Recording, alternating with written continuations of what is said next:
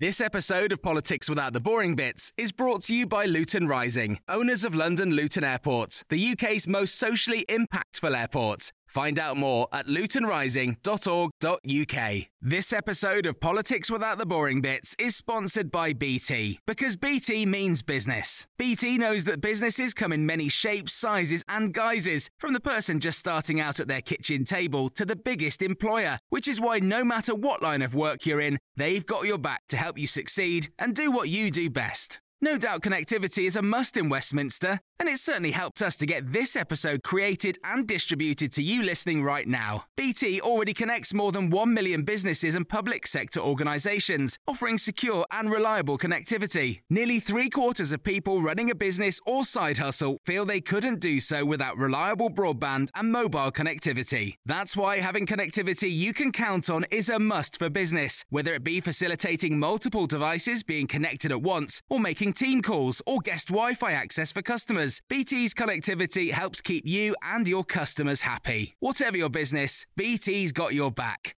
Search BT's got your back.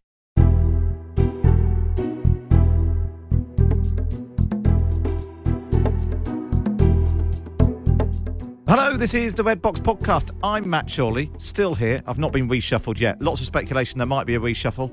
Who knows? Uh, we will um, we'll bring you uh, any news as and when we get it. If you are interested in reshuffles, actually, have a quick look. Have it. You can do a search. Search Times Red Box uh, um, uh, for reshuffles because we did a special on this a few months ago, um, and it'll, it'll, be a good um, uh, prep for if there is a reshuffle later this week. In the absence of that, it's Wednesday. The House of Commons is back. It means PMQ's Unpacked is back. The House of Commons chamber is packed. Uh, we pause the action to try and explain what is going on between Boris Johnson and Keir Starmer, and they've got quite a lot to talk about. Uh, so that's coming up in just a moment. First, though, it's our columnist panel, and it's a Wednesday, so it must be Crampon. That's Robert Crampton and Alice Thompson.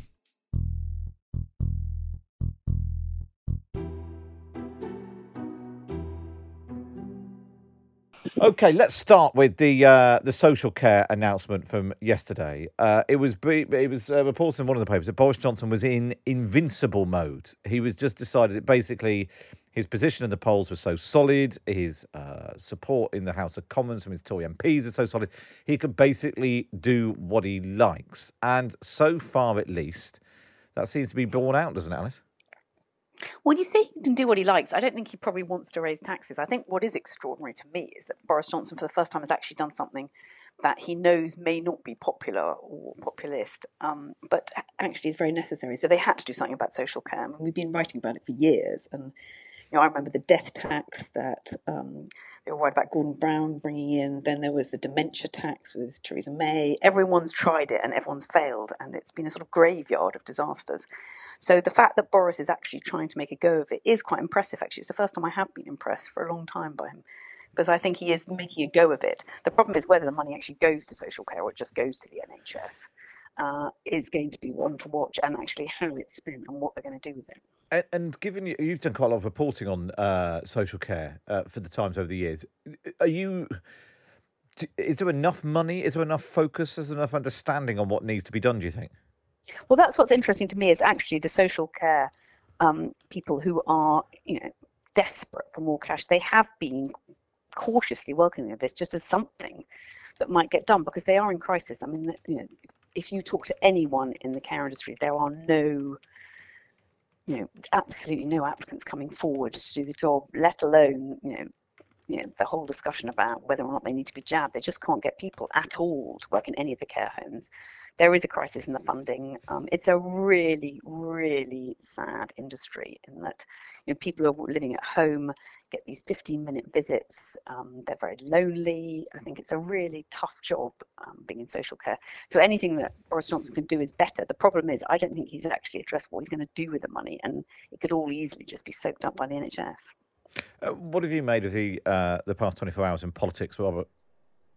I think I don't know about invincible. I think he might be okay on the uh, on the social care thing. Although, as Alice says, it's not like it's. I mean, it's, money isn't everything. It needs a it needs to have a, a, proper joined up look. I remember when my own mum was sort of bouncing between the NHS and uh, care home, uh, and you had to sort of start from scratch each time. You thought this is ridiculous. These these two things ought to be joined up. I, I think, though, politically, the, the, the, the, bigger problem might be the, uh, the suspension of the triple lock. uh, because pensioners seem to be uh, well. One is they vote. Secondly, they vote Tory, and thirdly, they seem to be incredibly selfish. uh, they always, it's always about uh, what affects them. And although it's only been suspended for a year, I suspect they'll probably try and suspend it for longer. And that, I think, could have well have an impact uh, with his uh, his popularity in the next election. There, I, wonder if there's a we were sort of the, the, there seems to be a sort of received wisdom in uh, politic discussions about politics that actually um, the, the the secret to success in politics is to please, try and please everyone all the time, or at least not upset anybody. And actually, successful politicians, whether it's Margaret Thatcher or Tony Blair, uh, often made decisions knowing it wouldn't please everyone, but it would. But sometimes you need to take tough decisions, and you sometimes get credit for doing that, even if people don't like them. And I just wonder, um, Alice, if Boris Johnson is going to get some credit for. Nobody wants to pay more tax. Anyone who says that is mad. Uh, but uh, but actually, for gra- appearing to grasp his nettle, uh, putting up tax, um, you know, reducing the amount that pensions are going to be increased by, taking away universal credit, sort of across the board. Uh, none of these are particularly popular, but do you get credit for taking difficult decisions rather than taking no decisions? I think in the end he probably will, partly because of COVID, because you can't really break manifesto commitments, as the Lib Dems discovered uh, with tuition fees. But you can do things differently after a pandemic, we discovered, because you know, everything changes. And I think that's what Boris Johnson decided is that he had um, a, an easier ride, probably, if he was going to start breaking commitments now, although he's never worried about breaking commitments before, I don't think. But I, I, I, do feel there is a chance now because it's just such a different world. So they've got to work out a way of, of you know, solving social care and helping the NHS out. But also, I think for him, um, very much uh, the, the, issue is also polling, and he probably has polled it because I was surprised at how many people are actually pro uh, a hike in national insurance. And you know, 44% of people said they wouldn't mind, with 43% against. I thought most of the country would say no to it. So well, it'd be interesting to see how it changes. But there, there, there isn't a sort of groundswell of um, feeling against raising any tax at all. It was interesting because the um, there was some polling that uh, YouGov did for the Times at the weekend, where support for it was actually higher. I think. Um, uh, uh, yes, 64% supported the idea of increasing national insurance from 12 to 13%. Uh, uh, and now it has gone down. Yeah, when it was an abstract, might you do that? Uh, and now it's an actual real thing. It's support. But you're right, to have 44% of people in favour, 43%, yeah, 43, 44% of people in favour of a tax rise is quite. It's quite something, maybe because it is bound up in the NHS and social care and all of that, and people, you know, people like that aren't stupid. They know they know something's. You know, the pandemic has shown that the biggest losers, if you like, the biggest victims of the pandemic, above all, were people in care homes. And so that has focused people's minds that something needs to be done about it, and they're willing to uh, willing to be generous. Uh, it's uh, and maybe maybe now is a good you know now's the, the good time, or maybe the only time that you can that you can do that. Uh, I think also people are I suppose people are changing a bit in terms of. I mean, the the, the, the Tory party was expected to rebel, and that just melted away, didn't it? So, in terms, in as in so much as their representative, then it seems that the public is willing to, to bear this at least for a while, uh, providing they see some improvements, and the improvements will be hard to uh, to register in, in in in the next three years. It's a long term thing, isn't it? Uh, Alice, at the risk of upsetting um, uh, our correspondent who accused me of turning everything into being about the Labour Party, what can the Labour Party do when faced with a high taxing, high spending Conservative Party? I thought that actually when you read out her complaint, because it is true, you do have to look at the Labour Party, and we did do a thunderer today about the problems for Keir Starmer, because if you come out as a Labour leader railing against tax rises, um, it, it feels odd. It feels like you've flipped over roles. And that is a strange situation to be in. I think Keir Starmer really needs to say what he would do with social care and how he would change it, whether he would have a different sort of tax. In Japan, they have a tax on the over 40s, which seems to work quite well. Um, they have far more insurance based policies in Germany, but he needs to say what he wants to do. He can't just say, well, we're not having any tax rises, because that sounds both sort of implausible and almost immature that you're just, no, we won't. Um, well, what are we going to do with all these elderly people? And as Robert said, they have had such a terrible time um, with COVID. Um, and that I think people do feel a groundswell of support for them, and now is the time of any time to try and sort it out. Uh, what do you think, Robert? If you were giving Keir Starmer some advice? It's hard, and I've been, I've said I've been saying this for the whole of the pandemic. It's extremely hard to combat a, a, a, a Tory chancellor who sort of looks and sounds very sensible, but is nonetheless spending money like, like there's no tomorrow. I mean, that's a very difficult combination for the Labour Party. Uh, I think I suppose he's got to talk about wages for for for, uh, for people working in care homes. There doesn't seem to be a great deal of uh, uh talk about uh, increasing those. Uh, and he's also going to make the point that this is essentially a measure to stop, to prevent middle class people having to sell their um, houses or, or remortgage their houses in order to pay for their care. I mean, it's a cap of 86,000. So an awful lot of fairly well off people are going to benefit from uh, from this. And Starmer and the Labour Party, I guess, did make the point that they didn't, they shouldn't necessarily be the, the, the prime beneficiaries, which the, which the, which, which they will be. I, I, I mean, I don't know. I could, that's something. But you know, it's, it's it's incredibly difficult when they when the Tory Party is is just loosens the purse strings like this. Robert Crampton and Alice Thompson there. And of course, you can read them both in the Times every week. Just get yourself a subscription. Go to thetimes.co.uk forward slash Times Red Box. Up next is PMQ's Unpacked.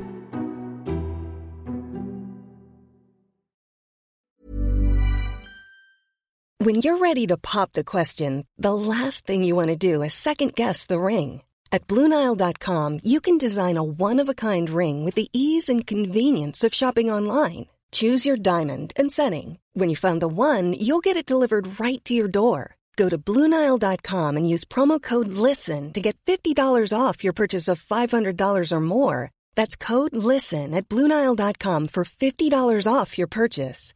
Bluenile.com code LISTEN. Quality sleep is essential. That's why the Sleep Number Smart Bed is designed for your ever evolving sleep needs. Need a bed that's firmer or softer on either side? Helps you sleep at a comfortable temperature? Sleep Number smart beds let you individualize your comfort so you sleep better together. JD Power ranks Sleep Number number 1 in customer satisfaction with mattresses purchased in-store. And now, save 50% on the Sleep Number limited edition smart bed for a limited time. For JD Power 2023 award information, visit jdpower.com/awards. Only at a Sleep Number store or sleepnumber.com.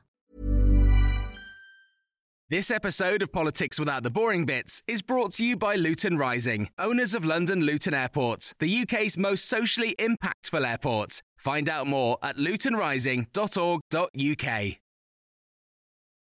You're listening to the Red Box podcast. Now it's time for this. PMQs unpacked on Times Radio, unpacking the politics and cutting through the crossfire. Order, order. I call Matt Chorley and Patrick Maguire. And here he is in the studio. How are you? Good afternoon. Well, I'm hurt and upset that you've spent so much time with Lindsay Hoyle recently and you haven't taken the opportunity I tell you what, to when, to record. When we're in Chorley next week, uh, next Friday, I'll get him to do it then because you are quite right. We should update that uh, that jingle. Thank I mean, it's you. not the most pressing thing. We can see the pictures from the House of Commons just winding up the uh, earlier set of questions. The House of Commons packed out for PMQs in a way that we haven't seen it for 18 months and we haven't seen it at all while we've been doing PMQs unpacked. It's Keir Starmer's very first test in this environment. And let's see whether he let's see the let, get the clapometer out on the Labour benches, but also let's see how he responds in uh, to sort of Tory barracking. We had a bit of it in the Afghanistan recall debate and um, in the debate yesterday, but this is a different kettle of fish entirely. And uh, the big question is, what is he going to do about this national insurance rise? An extraordinary situation where nobody from Labour did any media this morning on it. Yes, exactly. That's because Labour. Um, doesn't really hasn't beyond uh, not wanting to come out and endorse tax. They're terrified of being seen um, as a tax and spend party, even though the Conservative Party has remade itself and redefined itself seemingly as a tax and spend party. They don't want to fall into what they think is a trap. Um, but in the process, they found themselves in a position of quite empty opposition, saying, um, "We don't like." High taxes or, or raising taxes. To which the question is, well, what do you want then? And as you say, they don't have an answer. And for Keir Starmer, that's politically very difficult because then you have people like Andy Burnham making a you know divisive but um, at least coherent case for taxes on wealth, um, and uh, others on the left of the party saying thing, uh, filling, stepping into that vacuum and saying things that Keir Starmer would that would not want the Labour Party to to say. It seems so. Let's see if he goes in on social care, whether he has a a plan of his own or b a rejoinder to the, what Boris Johnson will inevitably say. We will definitely hear Boris Johnson say, as he did yesterday, "Well, what is your plan?" And uh, I was looking because you know this is how I like to spend my mornings. I looked back at the Labour manifesto from 2019, uh, which were which promised big tax hikes on uh, high earners. Uh, there were um, increasing income tax for people on over eighty thousand pounds and over one hundred and twenty-five thousand pounds, and on their own sums, it would raise about five and a half billion pounds. So about half the amount that Boris Johnson's is uh, is talking about. And part of the problem is if you want to raise big sums you have to tax lots of people. There are, there's a symbolism and there's a fairness question about taxing the very wealthy, but unless you really, really clobber them, you don't raise enough money to, to pay for things like the, the, the social care and the NHS issue. Yeah, indeed, and that's why you know when Andy Burnham, when he was health secretary in twenty in twenty ten, proposed. Uh, you know, he talks about this white paper he proposed by, and it was all it was all about death duties. And the Tories, as you'll remember, Matt, very effectively campaigned on it in the general election as Labour's death tax. Um, precisely because, and then George Osborne um, politically adroitly uh, went on to take a lot of people out of inheritance tax because nobody, everyone hates the idea of inheritance tax. So even Andy, you know, Andy Burnham saying let's tax wealth. What he means is everybody will pay, you know, a, larger number of people will pay inheritance tax, which is itself toxic. So as you say, um, it's all very well and good Labour saying we don't want to tax working people, but the absence, the, the vacuum they've left prove, rather proves your point, I think. Uh, and in terms of the politics of this, the polling is really interesting. So at the weekend, we had a, um, a poll, a YouGov poll for the Times, uh, asked, would you support increasing uh, the basic rate of national insurance from 12% to 13% in order to increase spending on the NHS? 64% of people support that. Now 44% of people actually support what Boris Johnson's doing, narrowly ahead of the 43% of people who oppose. So let's see how all the politics all pans out. It's PMQ's Unpacked. We go live to the House of Commons for the first question from Keir Starmer. Right Honourable Keir Starmer. Thank you, Mr Speaker.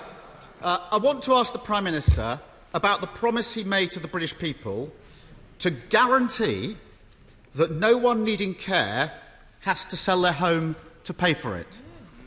Does that guarantee still stand?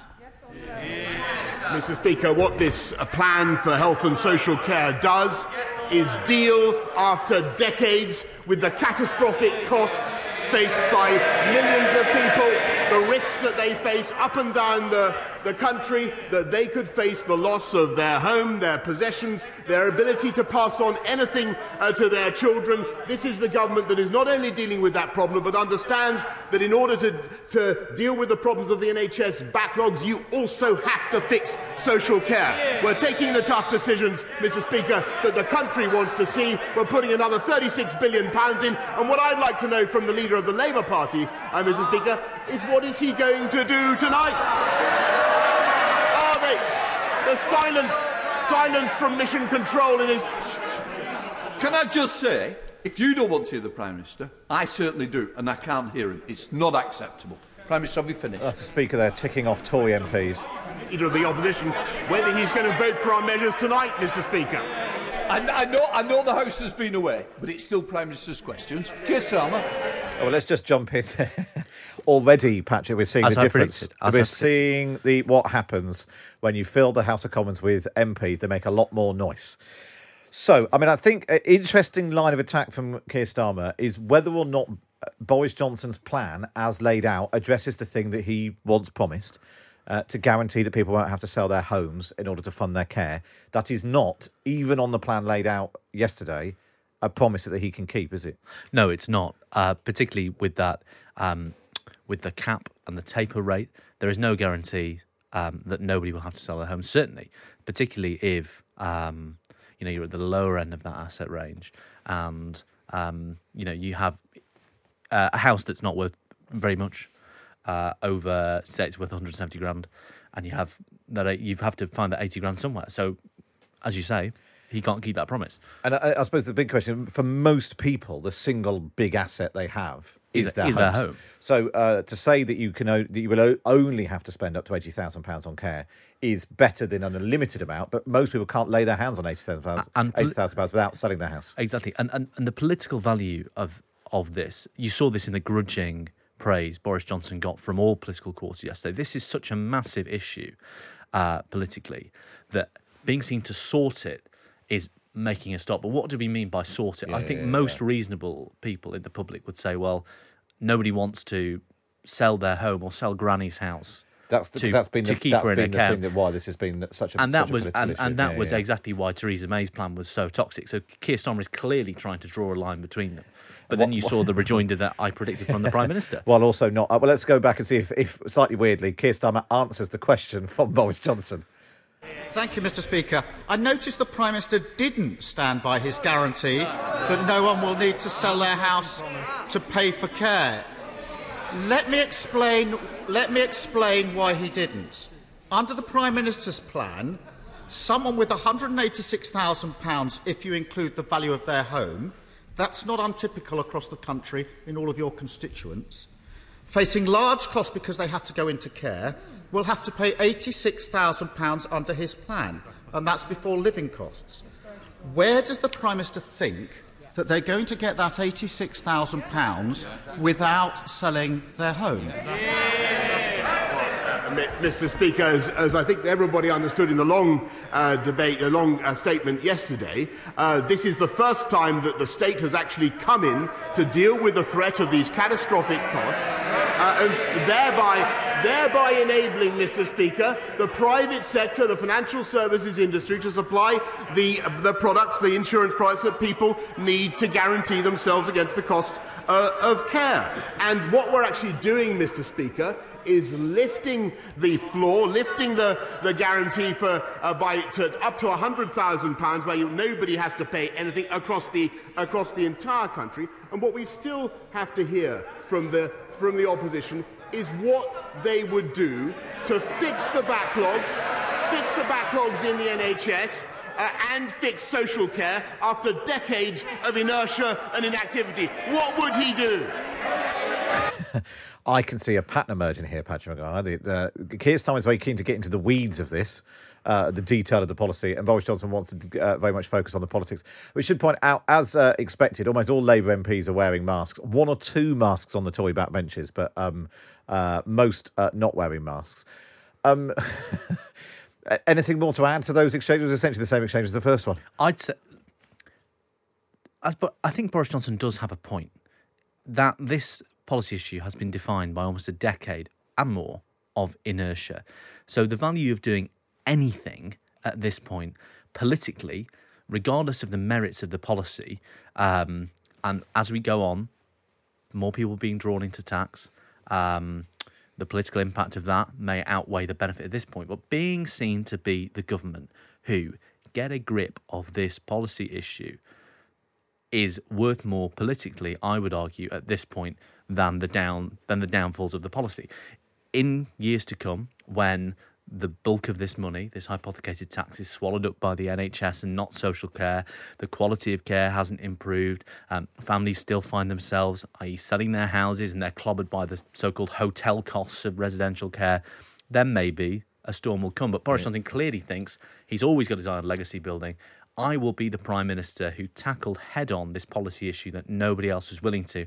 And the Labour Party, crucially, are not going to propose anything. And so, again, Keir Starmer looks like the backseat driver, um, the hurler in the ditch, the, the you know, the, the fence sitter in chief. The, uh, the yeah the the the, um, the Harry Enfield character. I don't believe he wanted to do that, turning up after the event. I have to say, looking at the pictures, Boris Johnson looks like he's enjoying himself more than Keir Starmer. But let's go back and see if Starmer uh, is going to enjoy his third question.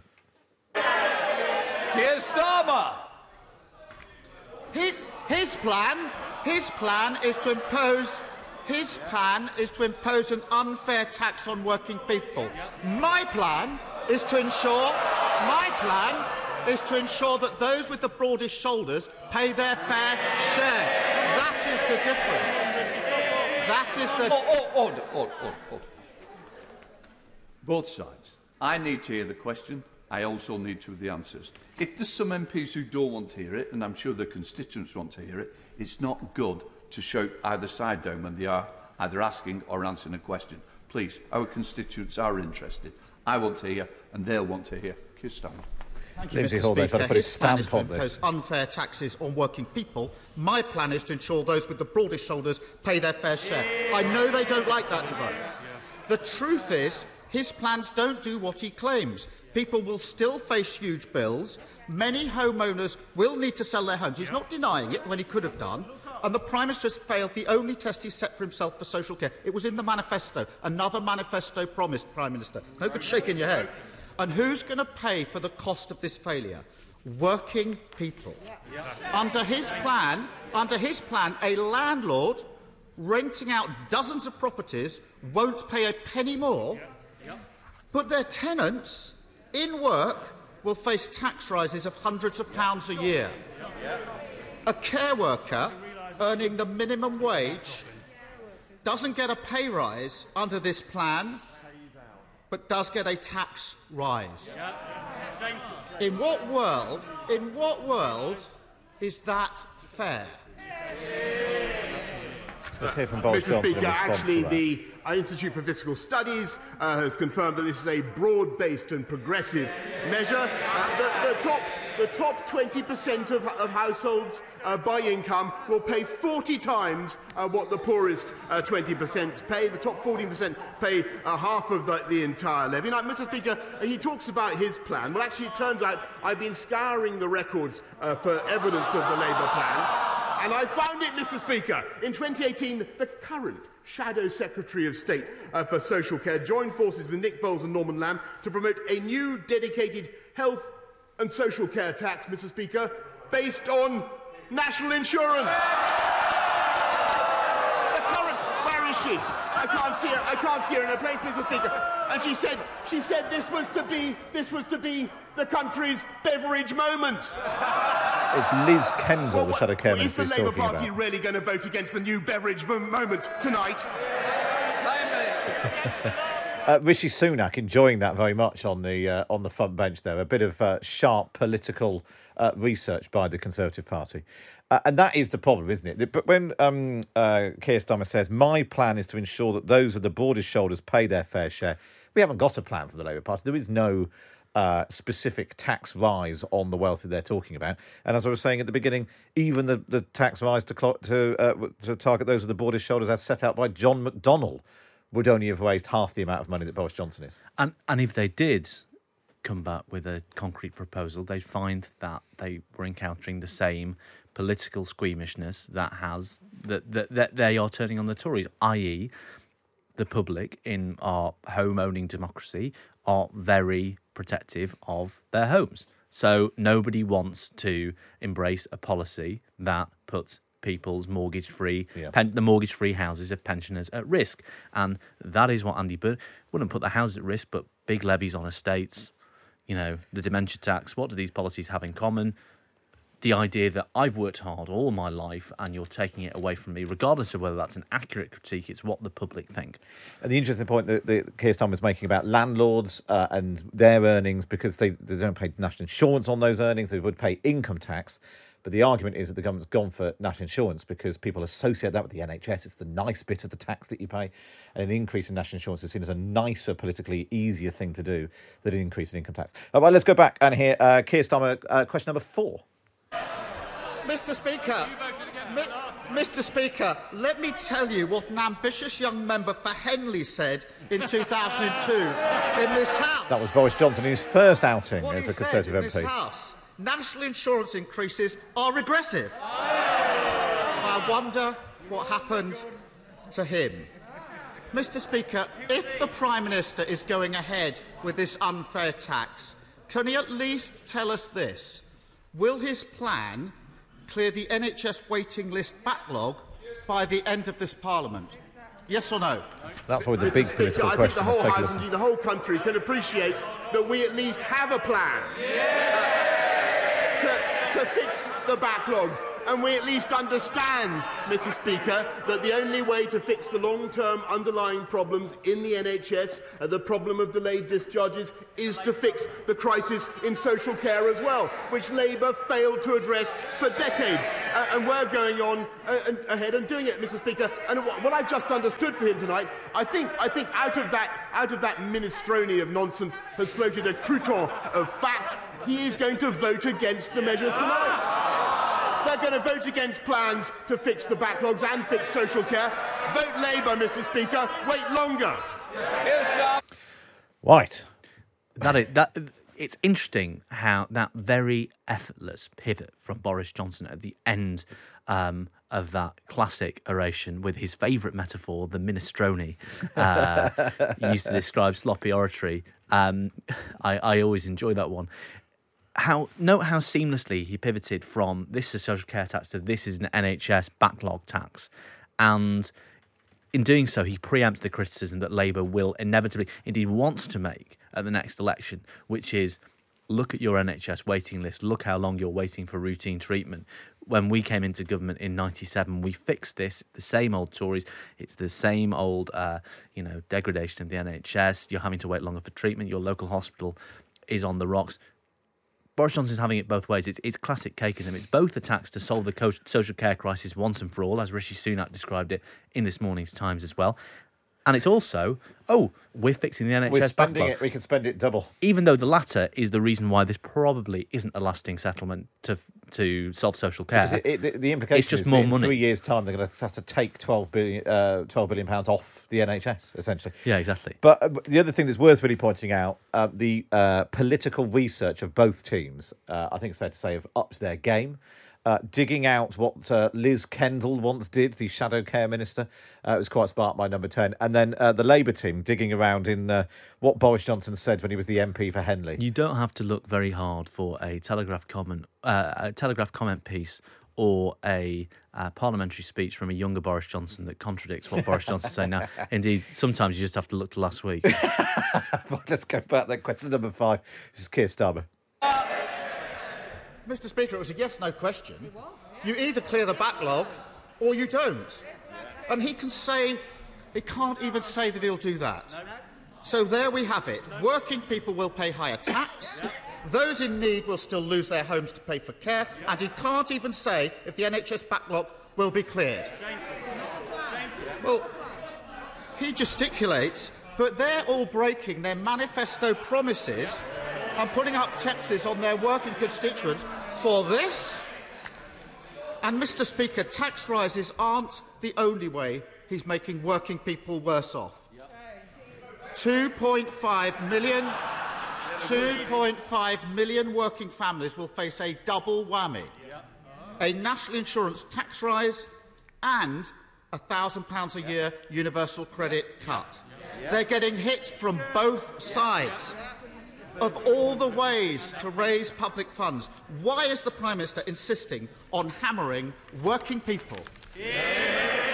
Mr. Speaker, we're proud of what we've been doing throughout this pandemic to look after working people. We're proud of the, of the extra £9 billion pounds, uh, we put in through universal credit. And, Mr. Speaker, I think pe- people in this House and across the country should know Labour wants to scrap universal credit altogether. We believe, we believe in higher wages and better skills, Mr. Speaker, and, and it is working. That's why we're, we're investing in 13,500 work coaches, £3,000 a year for 11 million adults across this country to train under the Lifetime Skills Guarantee. And it's working, Mr. Speaker, because for the first time since 2019, after, after years and years of stagnation, you are seeing wages, wages are rising, Mr. Speaker.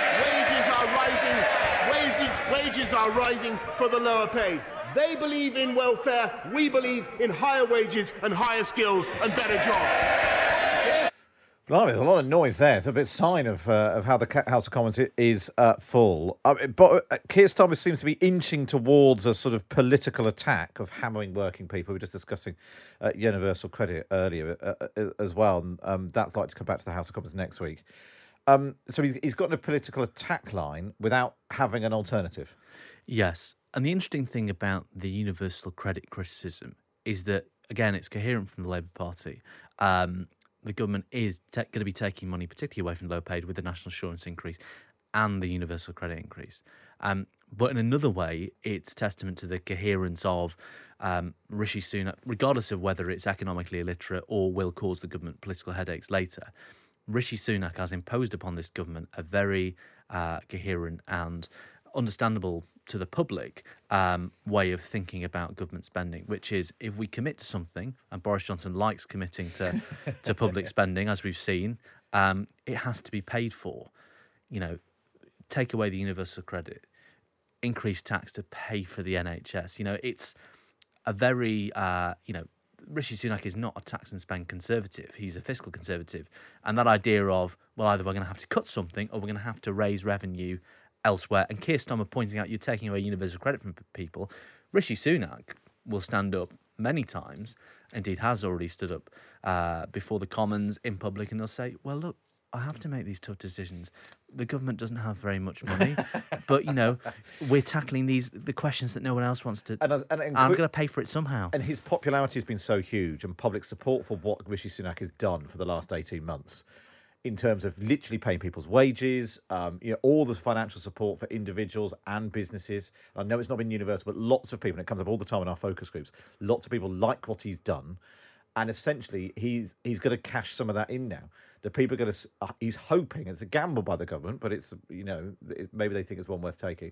That the credit they've got for the past eighteen months uh, for doing for support for putting in place so much support, they can cash in some of that credit now by by taking those tough decisions. And it's one, it's that affectation of sort of frankness with the public. Two, the public more readily understand the idea that the government has to tax to spend and I'm much more comfortable with that, or has to cut to spend and the government doesn't have a finite amount of money, then you are making the economic case that interest rates are really low and we should borrow to invest. All the public hears is borrowing, debt, oh, that's horrific. And actually, I do think one of the eh, sort of broader impacts of the past 18 months of the pandemic and people watching those press conferences and really engaging in the intricacies of government decision making is that see it comes up all the time in the focus group. People have quite a sophisticated understanding of the decisions that government ministers have to make and the trade-offs and all that sort of thing. Uh, well, let's go back because it's time for question number six, which is always uh, where we'll get the peroration, both sides uh, reach, overreaching for their social media clips. So this is question number six from Keir Starmer. Higher wages and higher skills, he says. How out of touch he is. Yeah. Yeah. What, what do they, they laugh? What do they say to Rosie? What do they say to Rosie? Because Rosie's the sort of person that this impacts on. Laugh away. A single mother working on the minimum wage in a nursing home. She got in touch with me. She will lose £87 a month due to the universal credit cut. A huge amount to her. She will now also be hit with a national insurance tax rise. She's asked for more shifts and she can't get them. She's unable to get further help with childcare. What does the Prime Minister, what does the laughter yeah. say to Rosie? Yeah. This is a government that underfunded the NHS for a decade yeah. before the pandemic, took £8 million pounds out of social care before the pandemic. Then wasted billions of pounds of taxpayers' money on dodgy contracts, vanity projects, and giveaways to their mates. They cut stamp duty on second homeowners, super tax deductions for the biggest companies. And now, now they're telling millions of working people that they must cough up more tax. Isn't this the same old Tory party always putting their rich mates and donors before working people? Minister! I mean, uh, we should just jump in there. It's the same old Tory party putting up taxes to fund the NHS. It's a hard. He's trying to refight what happened before yesterday, isn't he? Yeah. The, the interesting question is what what will the public when that NHS levy comes out comes out of their pay slips for the first time? Will they see we're funding our NHS? The government the government is doing a good thing here, or as the Labour Party bet, will they resent the fact that money is coming out of their pay slip? They thought, well, hang on, weren't we already paying for the NHS, etc., etc. Um, and that's the big that's the big gamble both both sides are making that the public will see this policy in the terms they want them to see it. Uh, we just had a message in from Peter who said, and we've had loads of this sort of thing, and I've had it on uh, social media in the last couple of days as well. Didn't the Brexit bus offer £350 million a week for the NHS, so we don't need the national insurance increase? And this has mainly come, it has to be said, from uh, Twitter accounts with the Uni- European Union flag in the uh, in the handle. Um, I mean, you could argue uh, if if basically lots of people would accept that the 350 million pound figure was nonsense and it was a gross figure, not a net figure, and all of that. But actually, Theresa May massively increased NHS funding, which was dressed up as a delivery on that promise when she was prime minister. And this is more money, and I just don't know if this this attack. Uh, of same old Tory party works when they're putting loads of money into the into into the NHS. Yeah, indeed, and and the polling we had over the weekend did suggest that this was a pretty safe bet politically. YouGov did a snap poll yesterday where um, it was essentially deadlocked. Uh, 44% supported the NI rise, 43% opposed it. Um, and it all comes down to how the public how the public feel in yeah, time yeah, and whether they feel like they're getting their money's worth. Yeah, well, let's, that's, that was uh, the uh, last questions from Keir Starmer. Let's hear how Boris Johnson responded. Well, I think very sadly, Mr. Speaker, what you're hearing is the same old nonsense from Labour because uh, what they want to do, they want to scrap a universal credit, and I have every I have every sympathy for, for Rosie, and I admire uh, her and, and, families up and down up and down the land. But the best thing we can do for them is have a strong and dynamic economy. And as I t- as I speak to you now, our economy is the fastest growing in the G7, uh, Mr. Speaker, because we've had the fastest vaccine rollout and the fastest opening up of any comparable country, Mr. Speaker. And never forget that he would have kept us in the European Medicines Agency. He attacked, he did, he attacked the vaccines task force, Mr. Speaker. And if we'd listened to if we'd listened to Captain Hindsight in July, hey, Mr. Speaker, back. we wouldn't have the fastest growing economy in the G7 we'd still be in lockdown, Mr. Speaker. It's true. And if we listened to him today, we wouldn't be trying to fix the NHS backlogs, and we wouldn't be finally dealing with social care, Mr. Speaker. This is the country, this is the government that takes the tough decisions to take this country forward. Be such loud uh, cheers there, it's distorting the microphones. Uh, uh, also, uh, something that's been slightly annoying me for this entire session. It's not a substantial criticism of Keir Starmer, but he gets very squeaky. It's almost like he's, you know, leading a Housemartins tribute band. It's so nasal, and I. Well, he, well, famously, he was in a band with um, Norman Cook. Oh yes. Oh, he played the violin with played the violin with Norman Cook, who was later the bassist of the Housemartins. Yeah, there yeah, yeah. That's a sort of trivia you don't get on the other side. No, no, no. I could I could talk to you all afternoon about the Housemartins, but that's eleven o'clock tomorrow. Uh, interesting, you know, it's it's really interesting. I was just scrolling through Twitter as Boris Johnson. Um, you know, as you got to Captain Hindsight, I, I mentally checked out, and the, the top of my feed, this tweet from Aaron Bastani, not often a man uh, quoted approvingly on Times Radio, but he said exactly the same thing as the Prime Minister, as does the rest of the left of Labour Party, as do lots of Labour MPs from across the Labour Party privately, which is watching PMQs and just wow, grown up politics seemingly means the government has no opposition for five years. Labour having no policy on anything is giving Johnson such a free hand. And it's very difficult to disagree with that. So that's the view from uh, the left. Uh, here's a view from Dominic Cummings, who's also just tweeted Tell your friends the Tories are making the young who can't get a house or uh, and working for average, below average income, already screwed by a decade of hapless Tory government.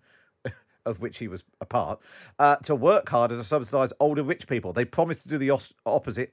Hashtag regime change. That's all we've got time for on this episode of the Red Box Podcast. Don't forget you can listen to me live Monday to Friday, 10 till 1 on Times Radio. And we bring you the best bits here on the podcast. And if you're feeling particularly nice, why not wait and review us wherever you get your podcasts from? This episode of Politics Without the Boring Bits is brought to you by Luton Rising, owners of London Luton Airport, the UK's most socially impactful airport. Find out more at lutonrising.org.uk. Hi, I'm Daniel, founder of Pretty Litter. Did you know cats tend to hide symptoms of sickness and pain? I learned this the hard way after losing my cat, Gingy. So I created Pretty Litter, a health monitoring litter that helps detect early signs of illness by changing colors, saving you money and potentially your cat's life. Pretty Litter is veterinarian developed, and it's the easiest way to keep tabs on your fur baby's health right at home. Go to prettylitter.com and use code ACAST for 20% off your first order and a free cat toy. Terms and conditions apply. See site for details.